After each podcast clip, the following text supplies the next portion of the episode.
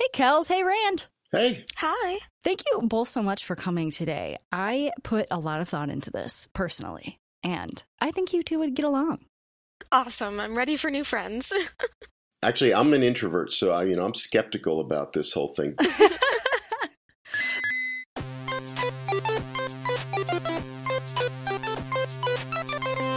Welcome to I Think You Two Would Get Along, which is the podcast that comes out of the Kickstarter Games team. So I've got Rand Miller from Cyan, and then I've got Kels from Cal- the Calico Magical Girl game. I'm so excited about both of your projects. Rand, I saw your game uh, at PAX East. Um, Firmament was so intense, like this really interesting VR stuff.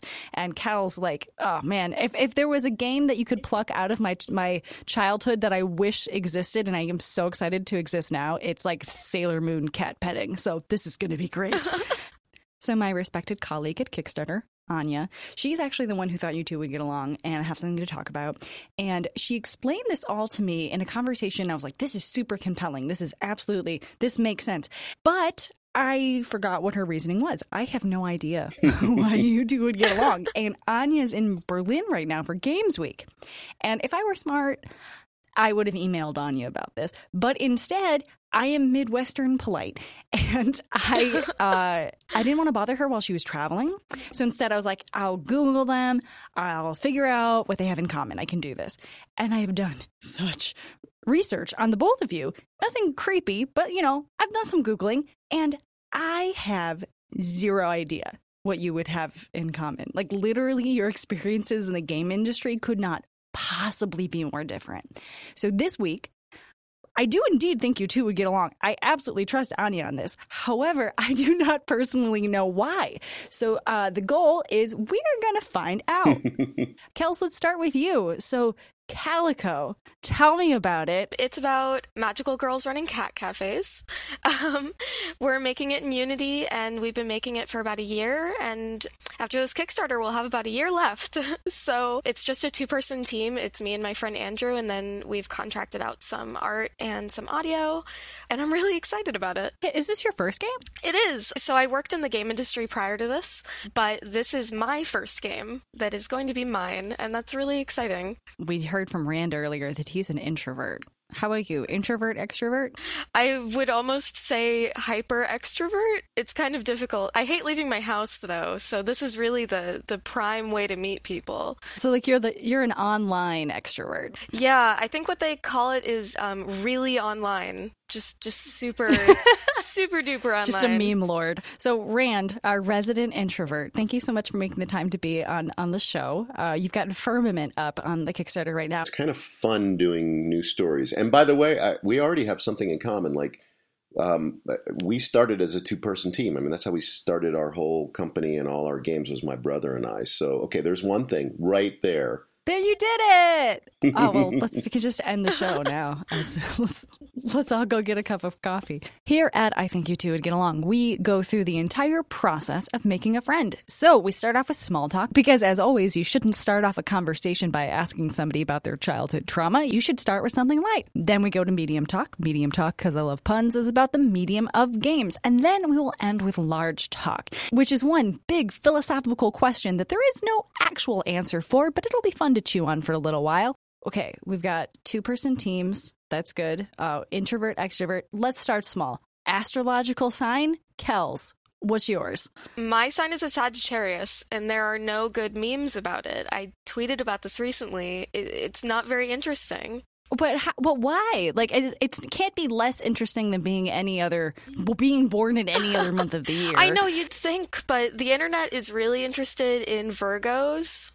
Sagittarius is just kind of there. We're just kind of chilling. So whether or not you actually believe in astrology, do you think that that that the definition of Sagittarius describes you? I can't say that I do because I don't even know what it is. Oh. Like I could tell you a bunch of the other ones. Oh. Like I had mentioned, I see a lot of Virgo memes, um, and they're all about like, oh, you have to organize things. But Sagittarius, whenever it comes up in the memes, I saw one recently that was a trash can floating in the air, and I don't know what that means. I don't either, and I too am an online meme lord, and I I don't I don't either. Rand, do you know your astrological sign? I could Google it too if you don't. No, I you know I had a slight panic moment there where it was like, oh my gosh, I don't remember it, and then I did. It's Capricorn, and I don't. Okay. I don't have a clue, like any of the details of what that means, or whether it gives insight into my personality, or I, you know, at one point, I, I'm sure I looked that up and said, "Oh, that's remarkable. It says you like other people, or something," you know. but I, I think so. Now you've helped me establish that in my memory for the next time. It won't be. I won't panic. I'll, I'll remember I'm Capricorn. Well, that's perfect. There's so many different ways that human beings try to compartmentalize themselves to try to understand themselves better. Like there's Myers Briggs. There's what's your Harry Potter house? Like, are you an airbender or waterbender? Like, there's a lot of those different like popular um, culture things. But do either of you have any of those like archetypes within pop culture that you feel that you fit into? Yeah, I, I kind of have a problem being a parody of myself. What? What do you mean? Even though with astrology, I'm not very connected to it, I am incredibly a Hufflepuff. Aww. And I have taken now in college and in um, when I worked at Microsoft, we b- took these strengths finder tests, and they would see your like top five strengths out of 36 things. And they usually are things like innovator or learner. But the thing I got was woo exclamation point.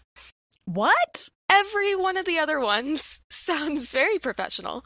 And then there's just me, woo, exclamation point. It, it has the exclamation point, which I thought was a little bit a lot. You're a party of a person. Yeah, which is funny because I'm so tired and I hate leaving the house, as I've said. You, I, I can see that though. I think that there is a big difference between wanting to be at a party and internally, as a, a human being, identifying as a party. I'm just a party You're a party. in my house. How about you, Rand? I, I mean, I definitely cling to the introvert thing. My wife tells me that I'm not an introvert, that I'm, you know, I actually have no fear of speaking in public, which is, I think, weird for an introvert. But I swear to you, I am much more comfortable sitting at home in front of a computer than out partying. And so, you know, I cling to that introvert uh, identity. I I guess in addition to that, I, I really do have the usual geeky tendencies that I that tend to define me as well. Like I, I just love space stuff. And I don't know if that's a tribe or not, but Oh, yeah. Oh, it is. Even like the black hole picture that came out this morning, I'm oh, like, Oh, oh, that was wow, so that's amazing. Yeah. The people who who love watching SpaceX launches and black hole pictures, kind of a thing. So What have you guys been listening to lately? Like, uh, is there a podcast that you're really enjoying? Um, do you, do you listen to music while you work? Is there an audiobook? I've been listening to My Favorite Murder. Cool. I don't know why I got really into murder podcasts. So, like, I'm making this cute little pastel game that's nonviolent, but I'm just listening to this horrific murder podcast. But that I think that that makes sense because you got to get those tendencies out in some safe form. It's a murder comedy podcast, so it's still light and funny, if that makes any sense. It's these two women, and I love them talking about stuff. It's much better than hearing a murder from like this deep monotone voice that sometimes they have in those podcasts. Like that that they may have been the murder themselves all Yes. along kind of voice. Yes, understandable. How about you, Rand? Um, when you work or when you are trying to like log off of work, do you have anything in particular you've been listening to lately? my favorite podcast, which uh, you know I could go back and listen to over and over, is Revisionist History. Malcolm Gladwell. I just there's something about that guy that makes me feel smarter once I you know if I if I spend a little time with him. It's like it's kind of amazing. I'm trying to think of you know like music wise. I guess the last thing I did I got uh, I got Bluetooth uh, noise canceling headphones for uh, my birthday from my wife, which is like okay, this that's new for me, but No, no, that's cool. That was that was an earnest ooh, don't worry. they change things for me. So I'm on a plane, I put these things on and I turn on noise noise cancellation. It's like, oh, this is nice. And I take them off and it's like, oh my gosh, I didn't realize planes were this noisy. So I put them back on and I have this uh, playlist that's just kind of this combination of nice music that is relaxing that is you know i'm sure people would laugh at but a lot of it is pink floyd and anyway yeah so there We would never think that you're being lame.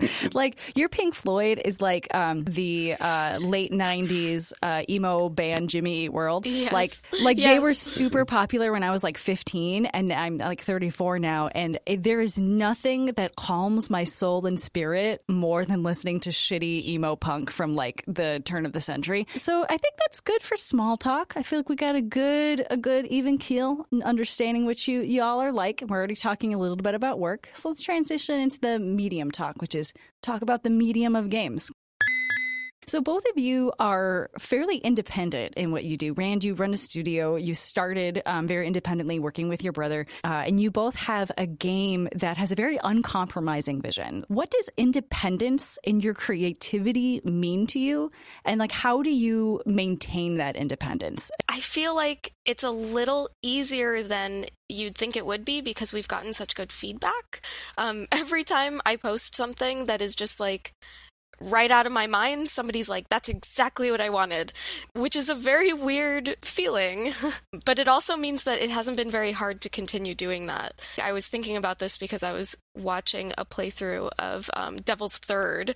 Is there's like this really weird linear between super, super violent games and making a super cute game, which is the first thing that comes out of your head is the best idea for it you're watching it and there are these really really ridiculous things that happen like you can put a katana completely through someone's entire like vertical a vertical slice of their body. And someone just thought of that and put it in the game where i feel similarly with the cute aspect. It's like we should put hats on the cats and then we and then we do that and people really like it and i'm like why didn't they do that in other games I love it. Do you feel like you found your audience and found your people? Are you surprised by the the size of the the um, reaction that you're getting?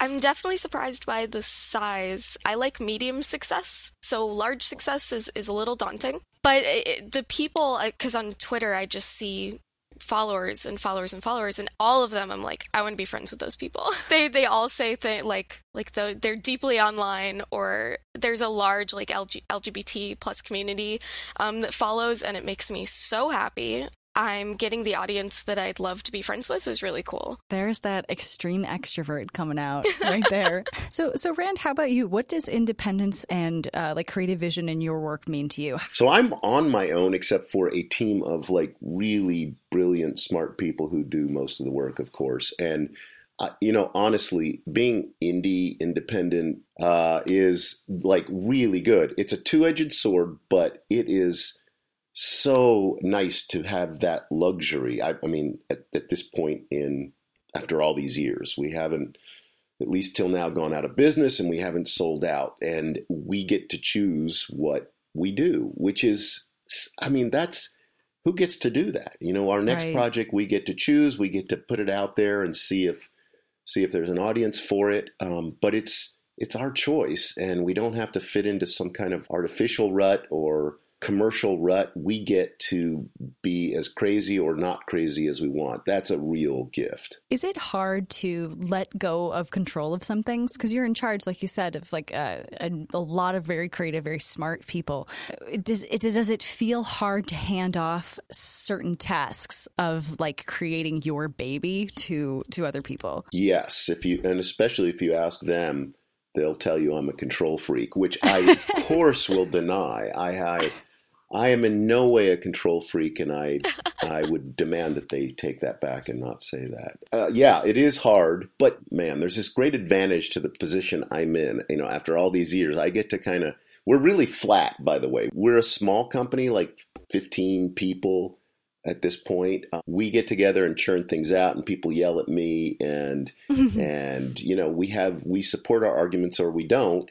And I love that. That's just like this great problem solving like, well, this thing's not working, or is it working? Or this idea, this interface is terrible. Why is it terrible? And that that's a refreshing hearing people and and being with smart people who help you solve those problems. Kels, I know that you said you uh, work with you have a partner and then you work with contractors. Is it hard for you to hand off certain things? Yeah, I so when I'm looking for an artist, I look into their work and make sure that they've kind of made the types of things that I'm thinking of already, and that helps a lot in just trusting that they know what they're doing. A big thing that we hand off is environment art um, because it's just I'm more character oriented and very small picture. It's very hard for me to do like level planning and land planning. I just got art back from one of the artists for a little like capybara um, hot spring in a mountain, and it looks like a paw print, and it looks so perfect, and it just reminds me that you have to trust the artist. That's what you're paying them for is is not just their their busy work, but all that genius behind it. It's the same thing with Andrew, my um, my game partner. I was really nervous at first, but he has been so amazing and just picking things that I didn't know were in my brain and I didn't know I wanted, like making the cats gigantic and also putting cats on your head. That was all him. And it's just amazing. That's really lovely. Just to have those those interesting things kind of pop up organically of like, oh, what if we did this, and what if we did Yeah. this, and now you can. Um, Rand, how much of that uh, do you get to see happen? Like, how does that occur in a company that's so much larger? And again, a small company, fifteen people, but larger than Kels's team. Yeah, it's it's probably surprisingly similar, except just a few more voices. I mean, we get to get we obviously can't get everybody in the room to help do Yeah. that design, but it's surprising how many voices we hear and how much feedback we get. I think I think that stuff is like really good to check us. I mean, if, I think when people get too powerful unchecked, bad things happen, and so it's really nice to have not yes men around you uh, the people who are always affirming everything you do, it just messes with your ego in bad ways. So having that, you know, watching people play and getting their feedback and passing it through your grid, you know, even if it's not somebody on the design team, it's, you know, somebody who's on the programming team. We do on a regular basis. We just get together with everybody on a, you know, a few at a time and and watch them play, listen to their complaints. It's it's all great feedback. Um, Kels, how did you meet your your game partner? This is a deeply online story. Um, Yes. we met on uh, IRC chat for a charity event, um, Desert Bus for Hope. yeah. Yeah, but years and years and years ago, maybe 10 years ago, we met each other and we had been friends online. And then when I moved to Seattle, I used to live in Minnesota. When I moved to Seattle, um, he visited me from Ohio. And then he finally, he moved to Seattle two years ago. Now we're both in Seattle and we started making the game about then. That's wonderful. Man, Seattle is such a, an interesting microcosm. Oh, Rand, were, were your offices, I thought you were Pacific Northwest too. Spokane, right? Yeah, actually, so there's number two thing in common. We're both in Washington State. We're on the other side of the state in Spokane, and we're kind of different. We're smaller and drier and colder and hotter and not as much beautiful mountains and water, but we kind of like our little niche here. It's a different kind of community, um, not as flush, you know, with the tech or the artists that Seattle would have, just because it's a much larger place. But we have this advantage of this Myst thing that gets people's attention, and they're they kind of are drawn to. I'll, oh, this is bad. I'll call it the mystique. Oh, boo.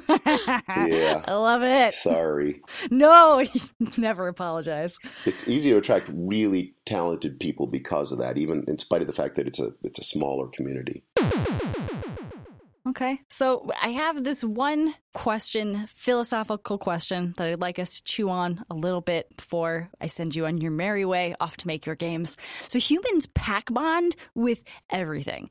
People love Curiosity, the robot that is far away in space, because we, we think we put our uh, our hopes and our dreams and we personify that. Um, we love cats, dogs, plants, anything. We pack bond.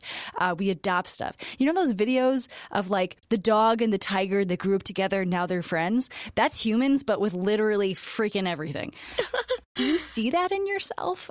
Well, first of all, I bond very closely to my cats. Um, I don't know if you can hear, but they were fighting in the background. I did not hear it. Okay, good. They sleep in the bed with me. I have one on my head and one like on my side every single night. So I bond really closely with animals. For robots and things like that, I guess I actually do the same thing. I really like my rice maker. It's really cute. I guess I personify a lot of things, but that's also, I think, my generation a little bit. Like, we grew up with cartoons personifying everything. Yeah. Lion King and Toy Story specifically.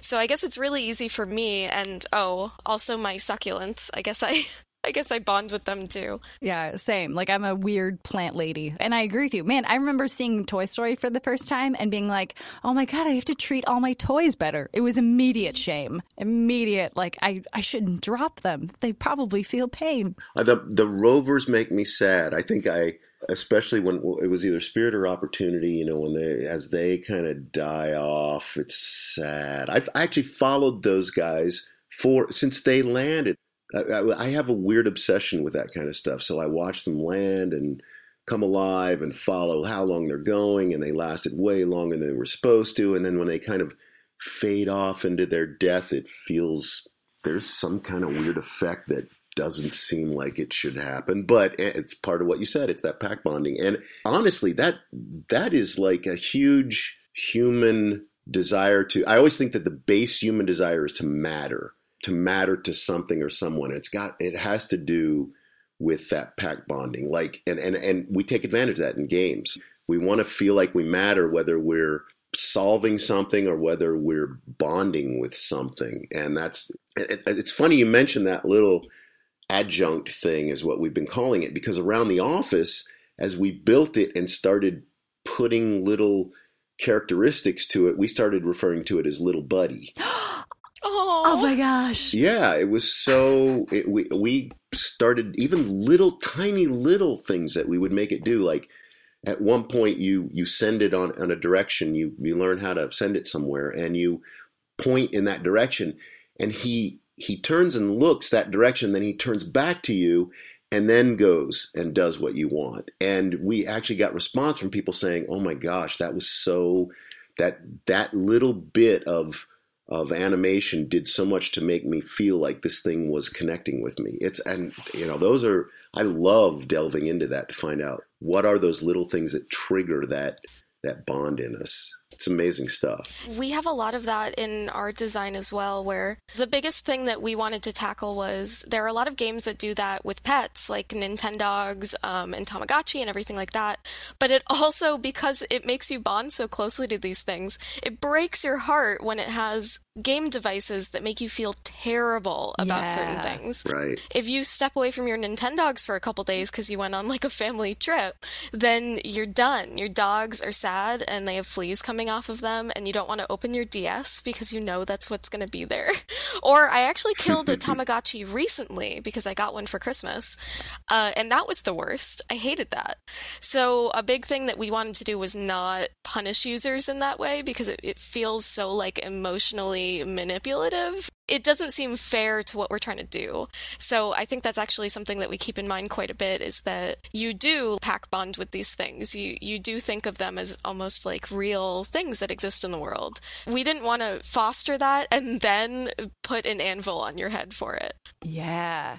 How do you balance that? Rand, like your robot started as like an adjunct and you made it have more personality and I and I I oh man, I hope you continue in that direction. But I also, it's like, oh man, if that robot can get squished, oh no, that would be a traumatizing experience. And then, Kels, um, how do you manage um, like wanting to reward people for returning to the game without punishing them too much and making them feel too much guilt to return? A big thing we tried to do was instead of giving punishments, we gave rewards. So there are incentives for doing things because maybe you can get a new piece of furniture or you can open open up like a new area, but there's nothing to say if you don't feed your cats, they'll starve. It's more like if you do feed your cats, then you might um, get a reward from the city for for like your cats being shiny and nice. I love it. It's more like the base is happy and pleasant and then if you go out of your way to do extra things you can you can get higher up